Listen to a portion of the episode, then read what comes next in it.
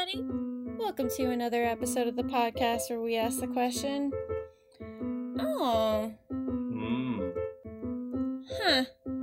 Yes. Remember the odds? Yes. I'm Courtney. And I'm Tom. And on this podcast, we talk about everything from the 2000s, from Degrassi. Ooh, Degrassi, that's a good one. Thanks. To Drake's first single. Oh my God, I remember when he dropped that out. What was that song? Forever? Was that the song? I don't remember. It may mean nothing to y'all. Oh my God, I shouldn't try to sing. That had like a bunch of people on it. It had Kanye. It had Eminem, I think. It had a bunch of people. I remember that when that came out. I remember saying, this is Drake. This is Jimmy from Degrassi. This is Jimmy. Jimmy from Degrassi.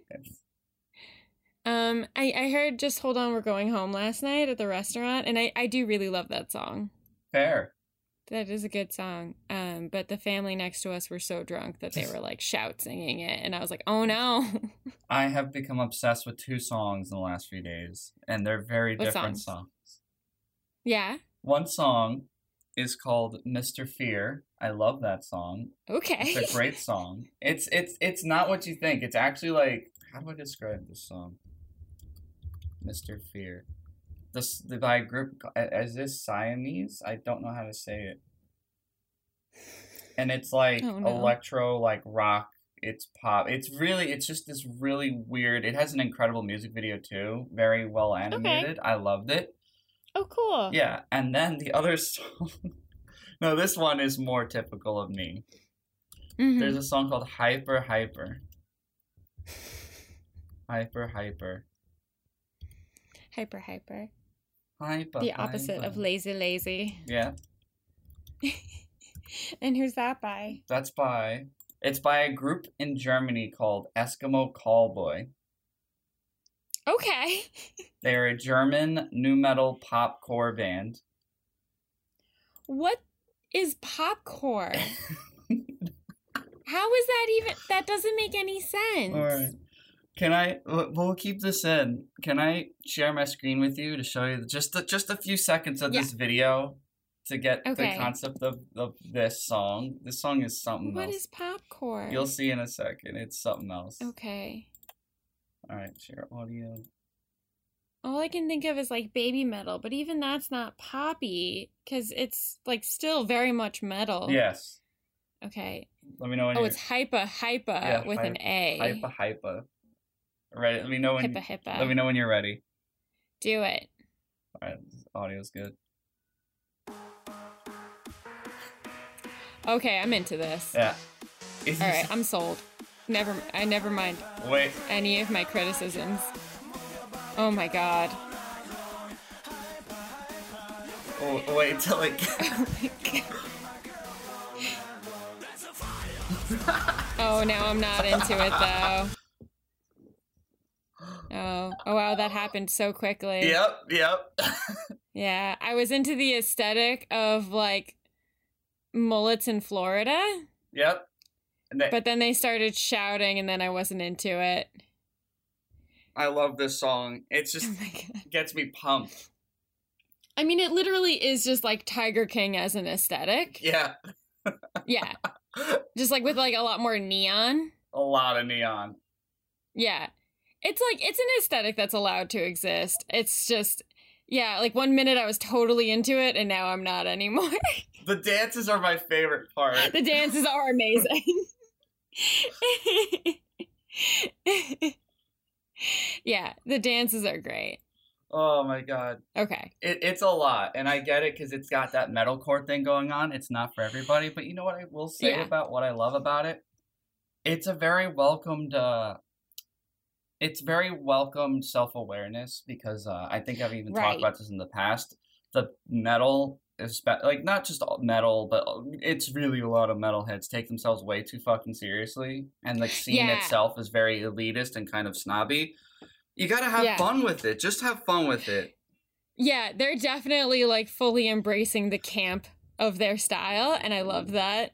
I just am not into the shouting as like a type of music. I love the dances though. It's so funny. The pelvic thrusting is like really hilarious. Oh my God. I think that was my favorite thing about Gangnam Style by Psy too, is like the scene where he's like in the elevator and the guy is just like pelvic thrusting and smiling so intently. So like that's a dance move that I just always find funny. It's a vibe. It is a vibe. It's a vibe for sure. Yes, but we are not here to talk about popcorn today. Yes, we're here to get to the root of a very delicious beverage and what it means to have a milkshake. Milkshake by Kelis. My milkshake brings all the boys to the yard and they're like, it's better than yours, damn right, it's better than yours. I could teach you, but I have to charge. You want it, the thing that makes me... Milkshake by Kelis. I'm excited about this one. I've learned to expect when we do this series that there's usually a lot more depth and interesting stories to these individuals. And it's always nice to learn their stories. And, you know, bless her. She is a pretty fantastic, creative individual with a story. And we're here to tell that story today.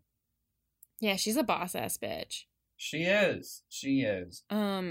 What was, like, your impression of this song when you were 12, 13? Like, it blew up. I remember it blowing up. We were in middle school. And I remember it being, like, that song that, like, you know, it was, like, that joke. It played everywhere. People loved it, but it would be, like, the joke. Like, if you're a young boy and you were singing this song, it was clearly a joke. Like, you know, you play with, you know, your milkshakes, you know, do the whole thing. You know, and that's kind of my memory of this song. Yeah, I remember, like, I think also, because back then, like, you mentioned, like, sort of the elitist element of certain rock subgenres. When this song came out, I was definitely like, oh, this is so stupid. Like, milkshake, really? Like, this is dumb.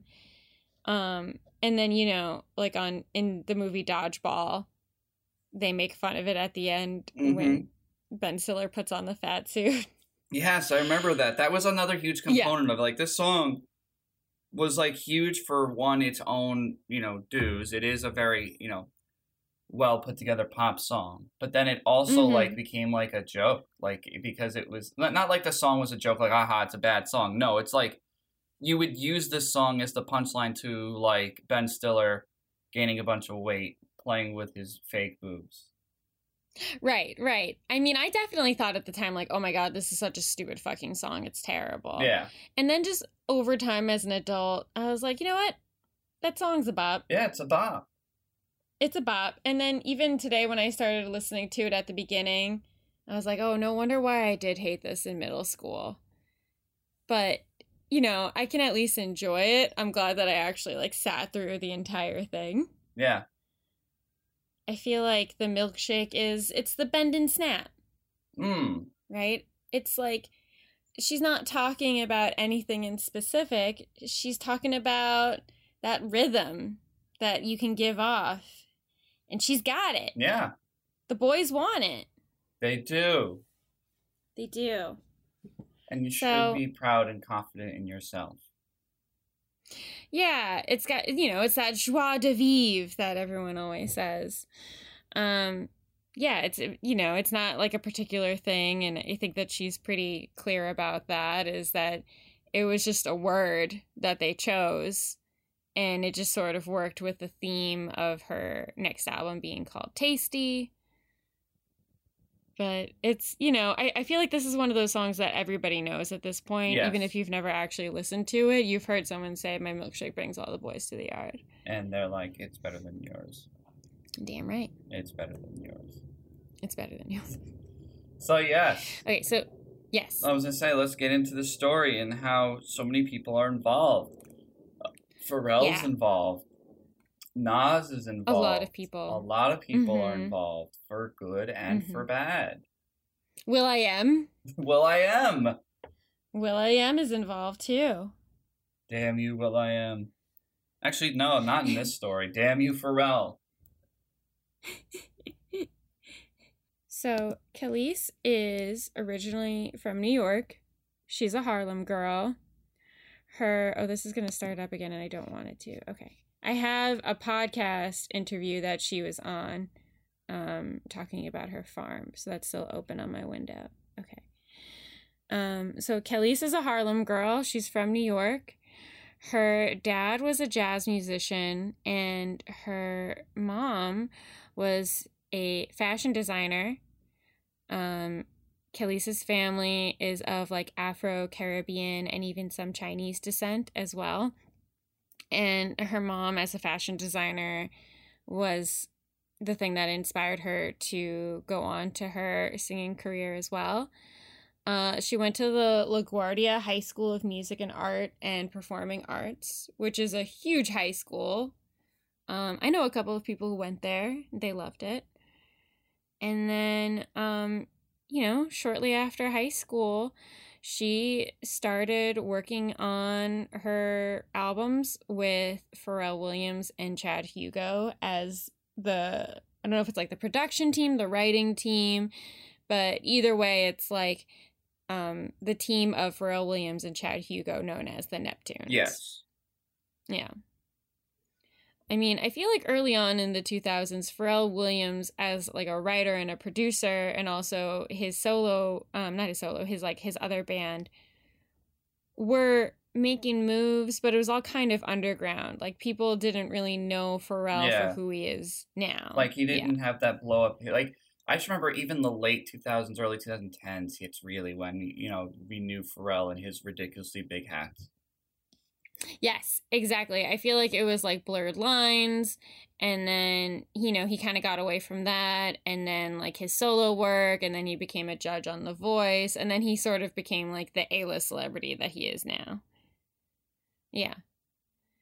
So he works with her on her first two albums, and then they start working on their her third album, which they decide to be titled Tasty. And then from then on, Pharrell and Chad write Milkshake, because they figured, okay, like what's something that would go well with Tasty? They just figured the word milkshake, and that's how the song started. It took off from there. She immediately felt like it was a hit, and then it just blew up. Yeah, it was definitely a hit. Yeah, I feel like there were so many like dated references. Like if you go to the Wikipedia page and it goes to, if you go to the composition section for Milkshake by Kelis, it has a review from about.com. And what's another one? There was like another one that's really funny. Yahoo Music UK. Yahoo Music. Contactmusic.com. Like these like really obvious things from the early 2000s. And they're like, they said it was great. And it's like, nobody's going to know what this site is in 10 years. Like, this is the first time I've heard of about.com in probably over a decade. I don't even remember about.com. It's just about.com. Just about.com. About.com.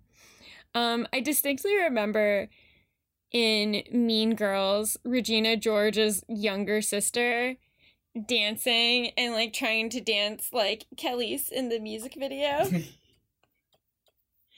They kept trying to imply that like Regina George's little sister was also like trying to like learn how to be sexual at a young age and would soon like follow Regina George's path into being like the next, you know, it girl at school. But the way that they approached it was so funny.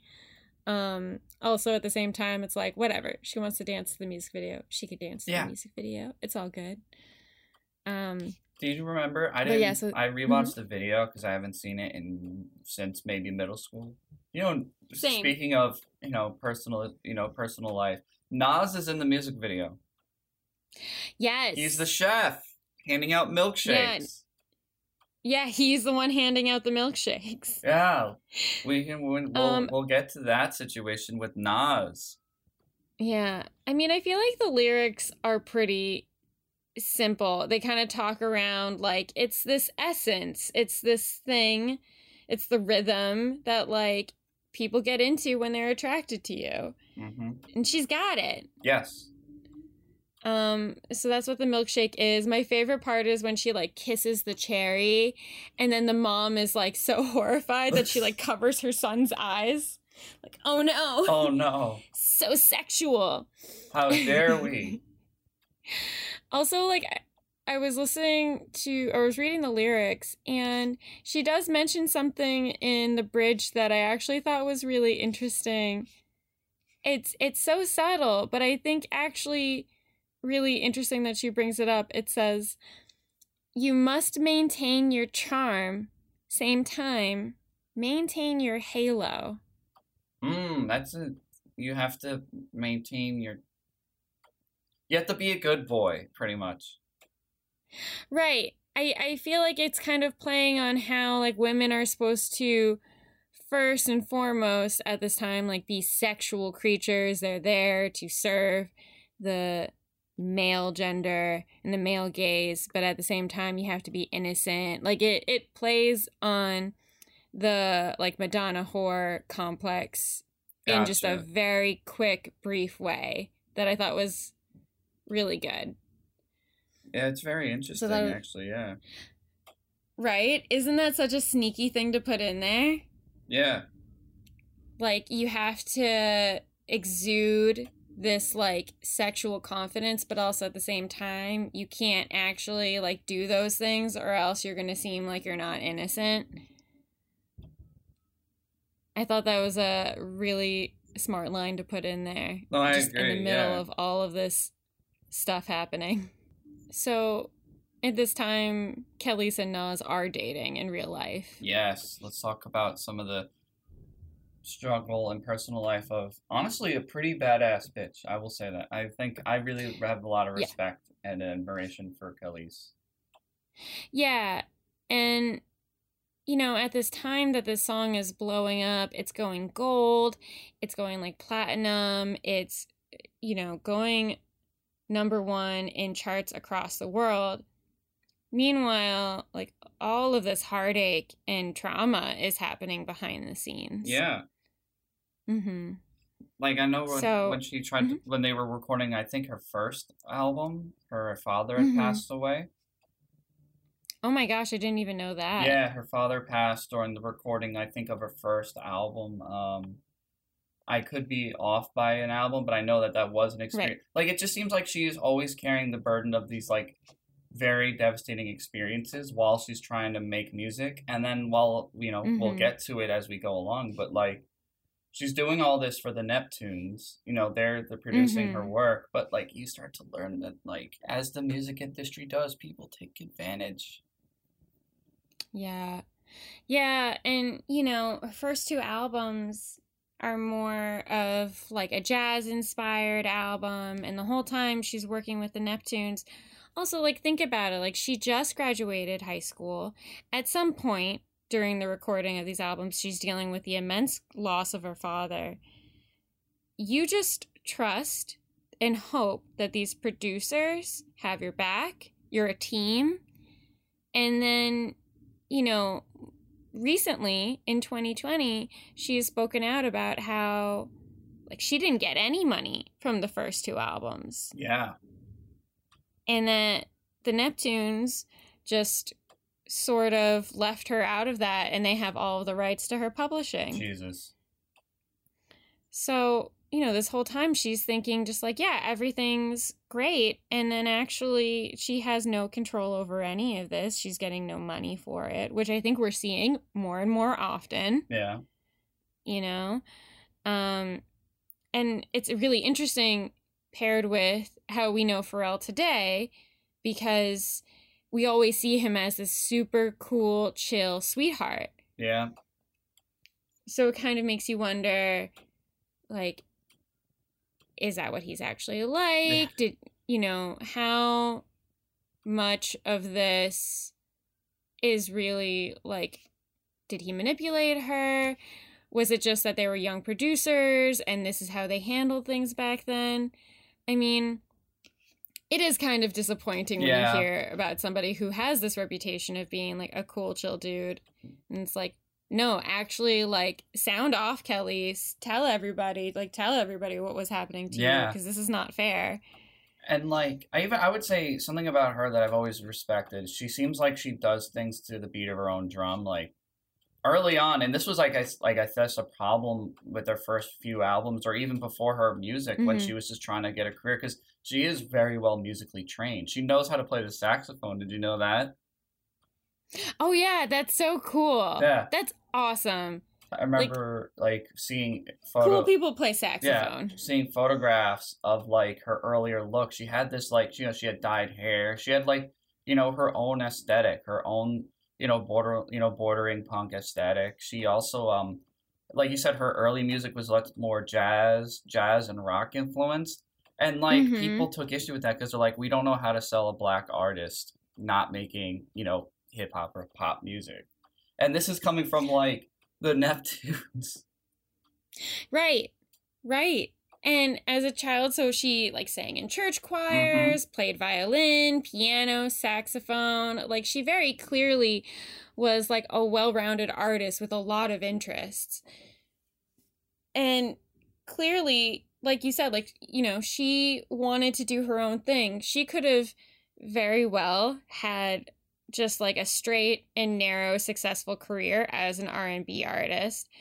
But after dealing with all of these struggles with the Neptunes, and then also at the same time, like dealing with the potentially like abusive relationship with Nas at home, like that just sounds terrible. That just makes somebody want to sort of like up and leave everything, you know? Yeah.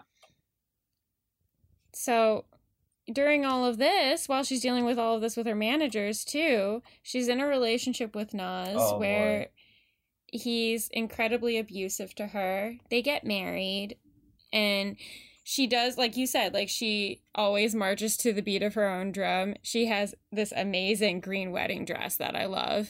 Yeah. And even at the time, I was like, I did not like Milkshake, but I really love that green wedding dress. She's all right in my book. She actually said in her article in 2020 that the publicity of Chris Brown and Rihanna's relationship was the thing that made her leave Nas. God bless, honestly. Yeah. Like, it's such a shit situation to be in. She had, I think, 2 children with him, too. Yeah, so she left him 7 months pregnant with their child. Wow. That's a tough decision to make for anybody. Mm-hmm.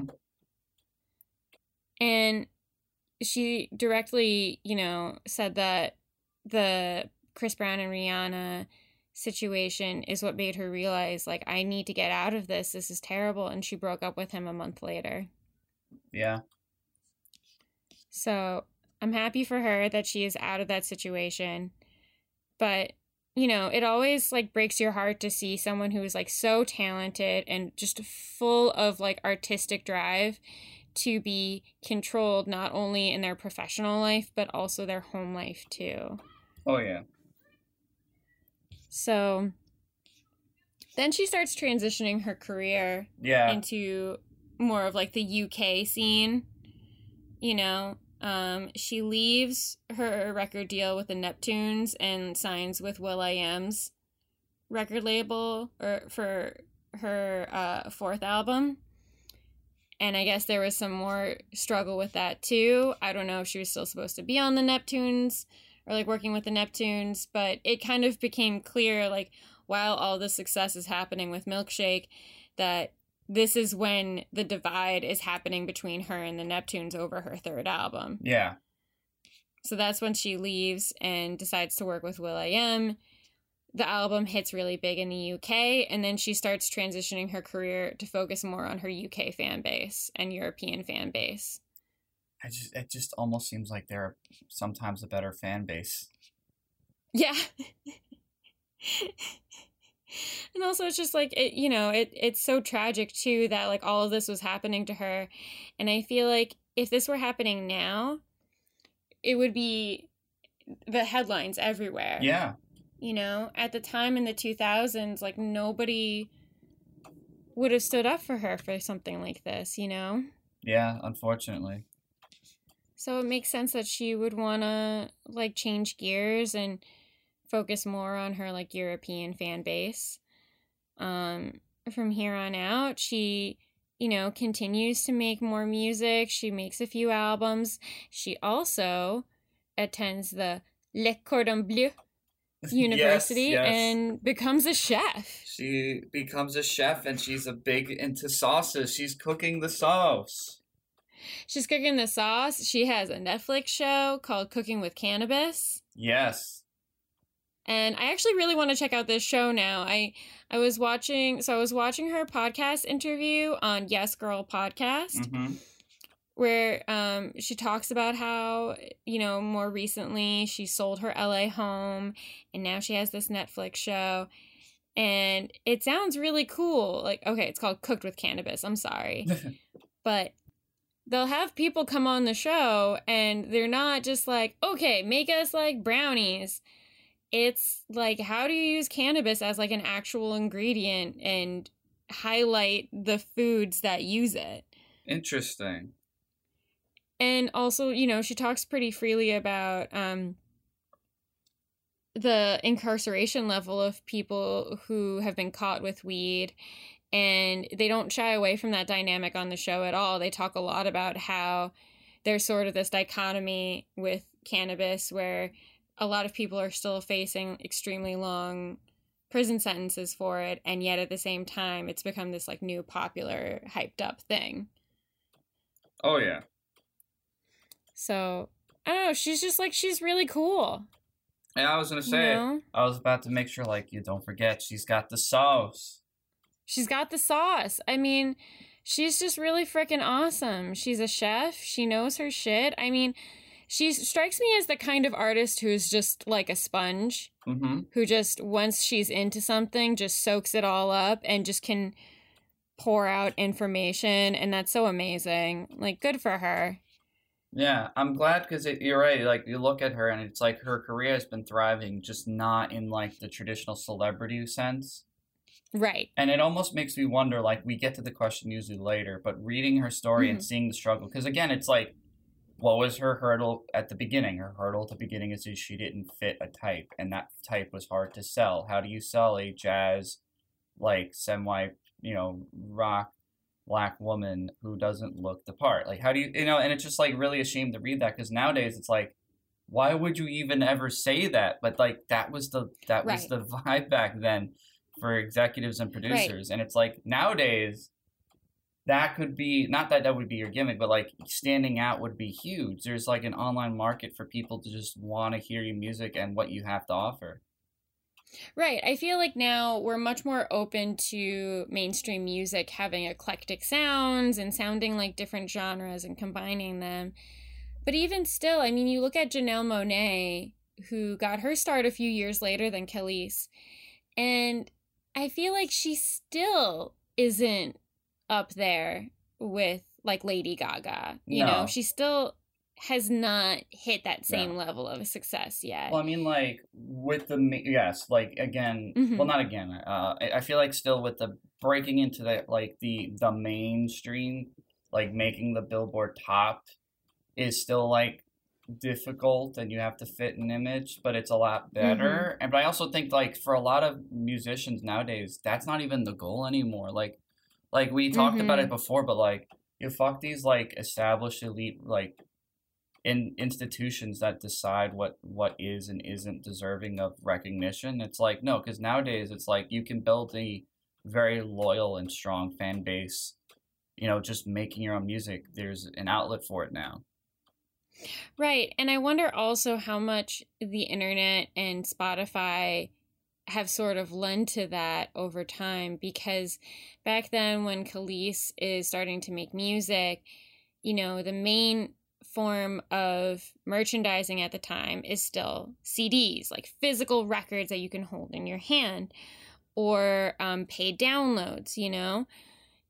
Meanwhile, over time, the concept of success and what gets purchased changes, and artists feel like it is a lot different than it was back then. So in a way, it's almost freeing, because then if the option for that kind of success isn't there anymore, then you're not going to stick to those regimented forms of style. Yeah.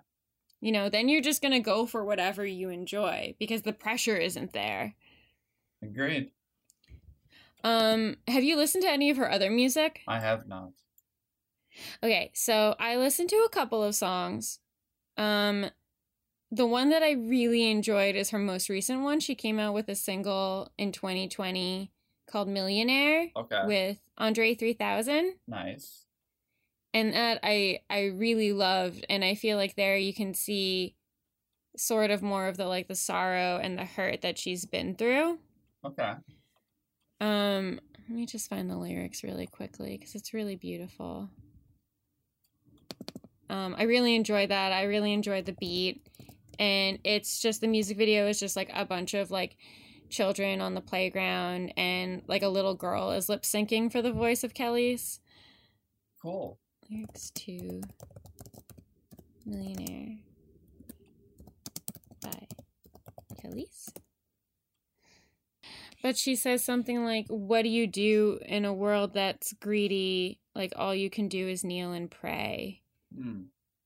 And it's just so sad that, like, after all of her experiences, after, like, facing all of these men in her life who took advantage of her, that that's something that she could write now as, like, a grown woman, you know? Wow, yeah, that is pretty powerful. But it's a really good song. I really enjoyed that. I did go back to, oh, here it is. What's a girl to do in a world of greed but kneel and pray? What's a girl to do when she's lost her longtime friends that lied? Wow. And that's how the song ends. You just, like, I just want to give her a hug, you know? I just want to hang out with her on her farm and cook a meal together. Talk about art. Yeah.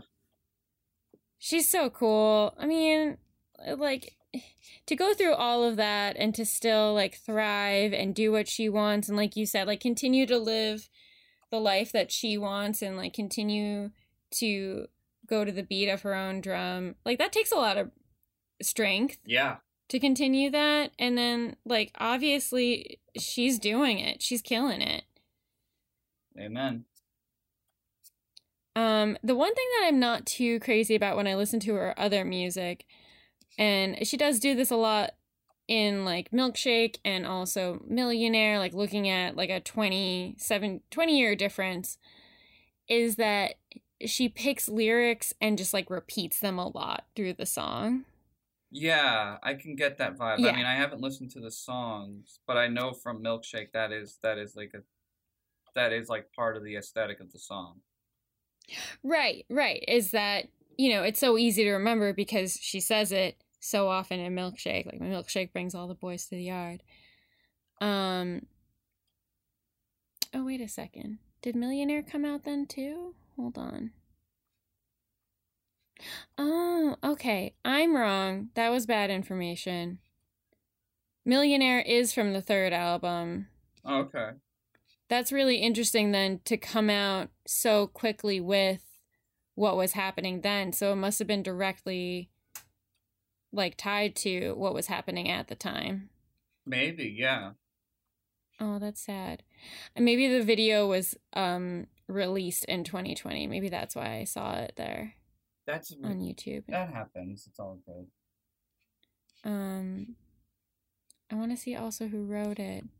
Yeah, because in her third album, like, after Milkshake, that's when she starts writing with other people, and that's when the Neptunes start having an issue with that.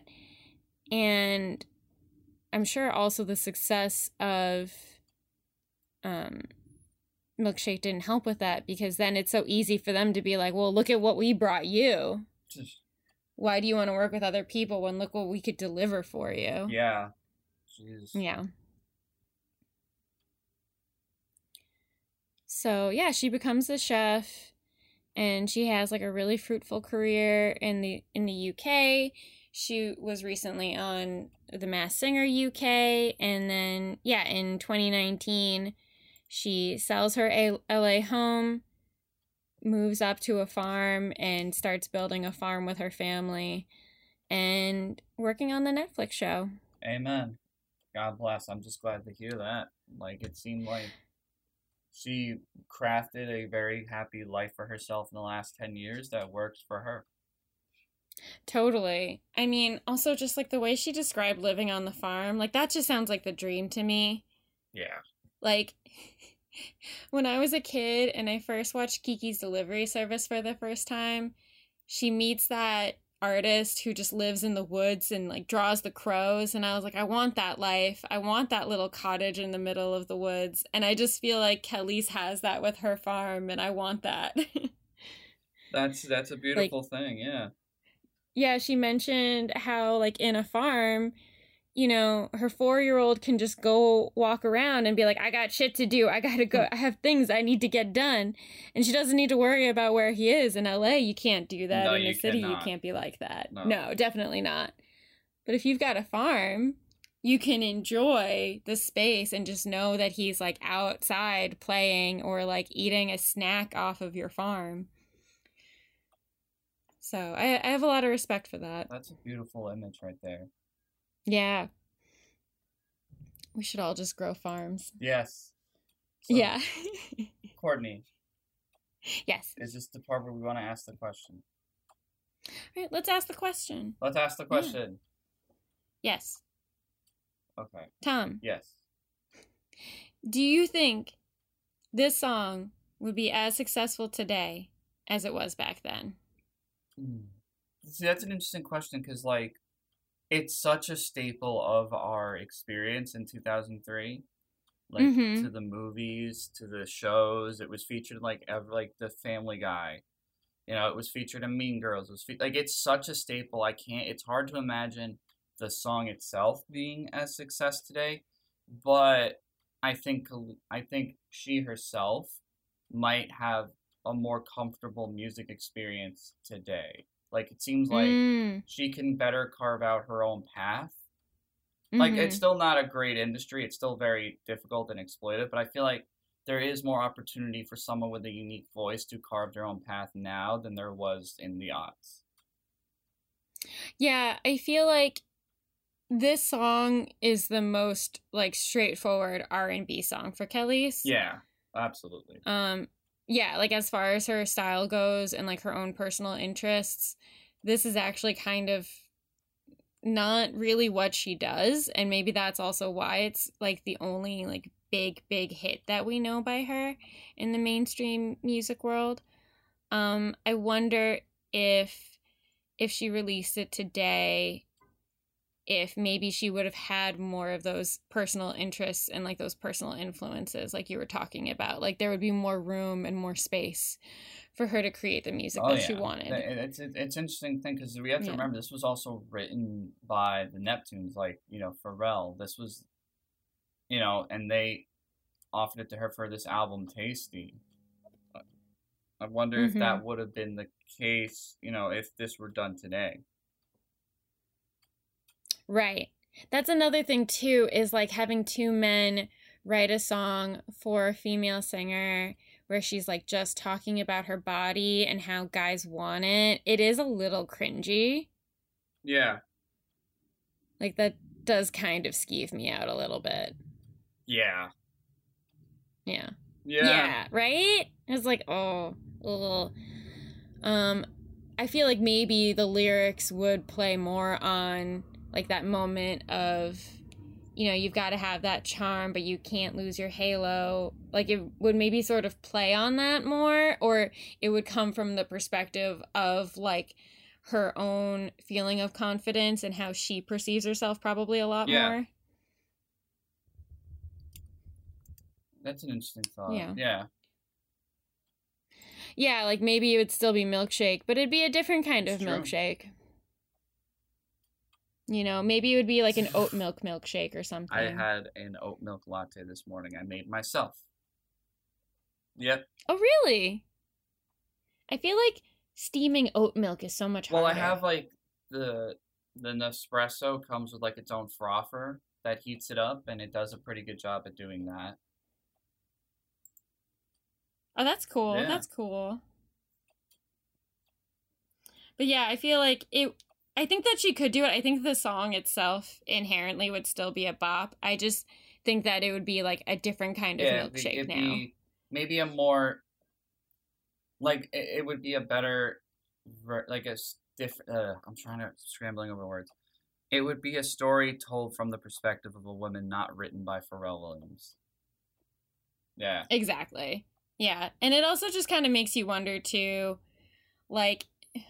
Men who perceive themselves in the media as, like, the good guy, it just kind of makes you wonder, you know, sheeps and wolf clothing, wolves in sheep clothing kind of a dynamic. Yeah. And, of course, you know, if she were to speak out against them, it sounds like, oh, you're ungrateful, like, you're a liar.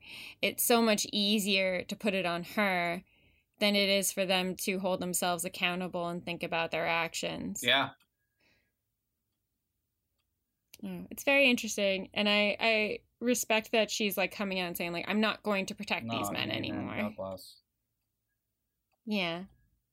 Yes. Tom, what has been your obsession this week? I know you mentioned it a little bit earlier in the episode. Yeah, I've been obsessed with those songs. Just bopping. Yeah. I feel like this episode, we're, like, just kind of, like, blah. We've had, like, a couple of crazy weeks. You came back from a bachelor party. I drove from, like, Westchester to Staten Island to New Jersey to back to New York again. Like, it's also been, like, 90 degrees every single day. Disgusting. Yeah, so we're just, like, taking it easy today and just, like, gushing about how awesome Kelis is. I think it's hard because, like, I'm trying to get these things going. Also, I was going to make a thing about saving the drive-in, but the drive-in has already been saved. We did it, boys. It took a day, but God bless. It took a day. God bless. Save the Mahoning drive-in. That's my obsession, I'll say. Anyone who's never been, it is definitely worth a trip during the summer if you're on the East Coast to just go to the drive-in. They hold big events. It's very friendly. It's like... some of the coolest, like, cinema nerds, punks, a bunch of people from Philadelphia come. I say a lot of queer punks show up. It's such a cool, you know, open community that hang out and watch movies outdoors in a COVID-safe environment, even though you should be vaccinated if you can. You know, so that's what I'll go with for this week. We saved the drive-in, so go enjoy it. We did it. I was so surprised when you said that they were in trouble, because I was just like, what the hell, man? Like, they were such a big community for, like, moviegoers, and it was such a great beacon of community for, like, people who lost that experience to go see movies together. And then, like, you get this big space where everyone can come together and have these, like, events. It seemed really awesome. So I was just so shocked that there was a company that sort of took the ground from beneath them, quite literally. What happened was they didn't own the land, they'd rented the land. And it had been that way for 70 years. And, like, I remember having this conversation with a friend, and his whole thing was, he was like, why didn't they just ever buy the land? And I had to explain realty to him. I was like, listen, it's not that simple. Sometimes, you know, you lease land because it's the cheaper option, and then you have the ambition to eventually have enough money to buy the land, but that doesn't always happen. And what happened is even though the last, I would say, 5 years, because there's a documentary that came out, like, a few years ago called At the Drive-In, and it's a beautiful, beautiful documentary. I recommend it to everybody. It's on Amazon, and it's about the Mahoning Drive-In. And it was supposed to, to be a documentary about the last drive-ins in America. But they changed the narrative of the movie to be just about Mahoning Drive-In, because there is honestly something kind of magical about it. Like, it's in the middle of Pennsylvania, but it draws a crowd from, like, all the surrounding states. People from Philadelphia, New York, Connecticut, Virginia, all come to hang out and watch these movies.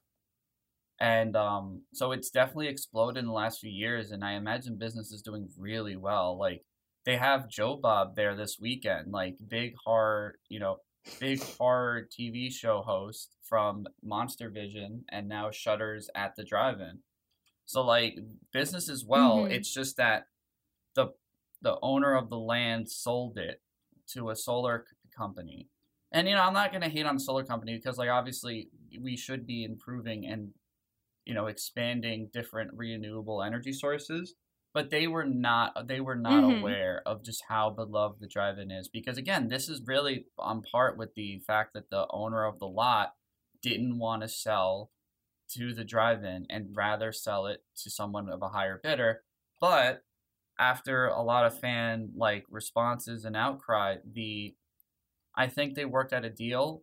The solar company, I think, has purchased it purchased a few acres of land surrounding, and they're pulling out of the project that would demolish the drive-in and are going to sell the lot to mm-hmm. the drive-in.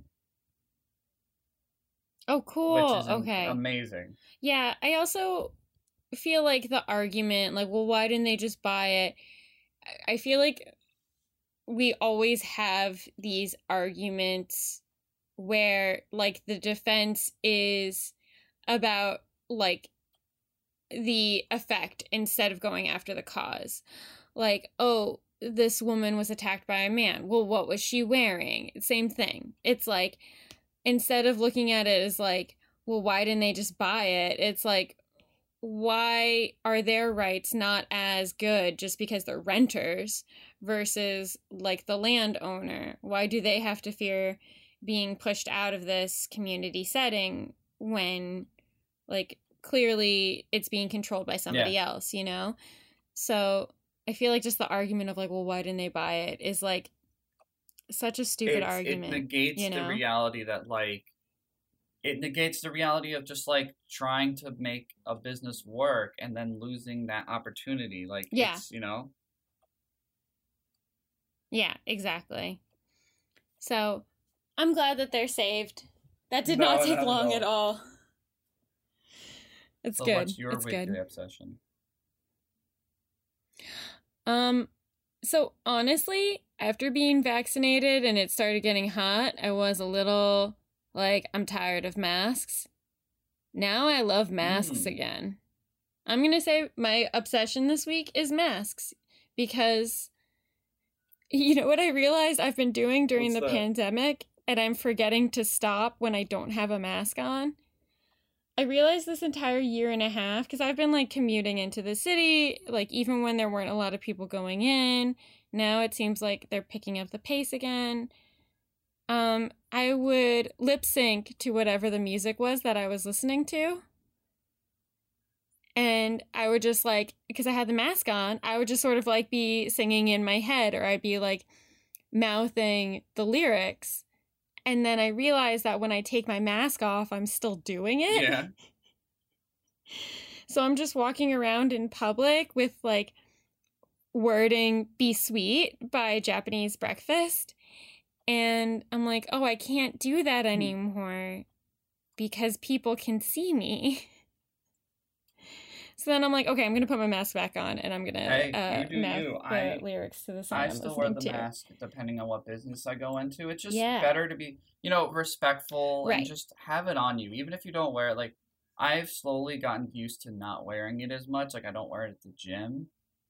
But, if I go to a small coffee shop or something where there's the employees are wearing it, out of respect, I'll wear it. Because, you don't want to make people have to guess if you're a decent adult who got vaccinated or not.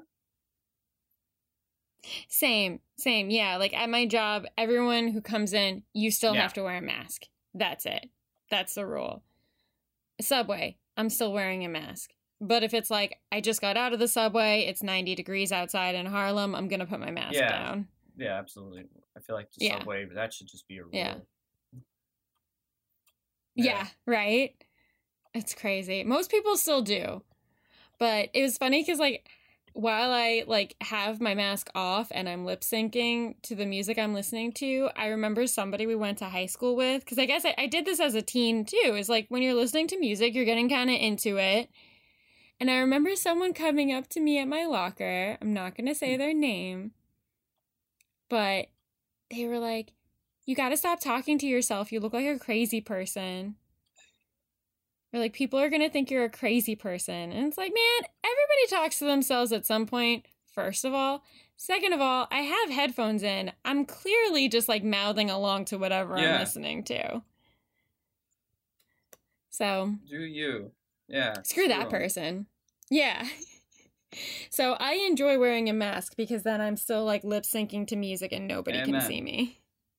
Well, with that, everybody, thank you so much for tuning in. This was our One Hit Wonder series, and what a wonderful time it was. It was a lot of fun, and it may come back. It's definitely going to come back. Yeah, we can definitely do a part two and do some more. So much research, so many new things that we've learned about all these songs that we've known for so long. Yes. Yeah. All right. And next week, we're going to do something special for our one-year anniversary. Yeah, boy, you stay tuned. But thank you so much for listening. You can find us on the Spotify, Google, Apple, Amazon, baby. Be sure to follow the Instagram at Remember the 00S Podcast. Courtney, take it away. Yes. Drink water. Stay hydrated. Stay hydrated. Get your electrolytes. It's hot out there. It's so bad. Just drink all of the water. All right, well, with that, guys, thank you so much, and see you next time. Get these boots out for size. My milkshake brings all the boys to the yard, and they're like, it's better than yours. Damn right, it's better than yours. I can teach you, but I'd have to charge. What the boys go crazy for. They lose their mind. My milkshake brings all the boys to the yard. Damn right, it's better than yours. I can teach you, but I'd have to charge. You happy? Fatty make a funny?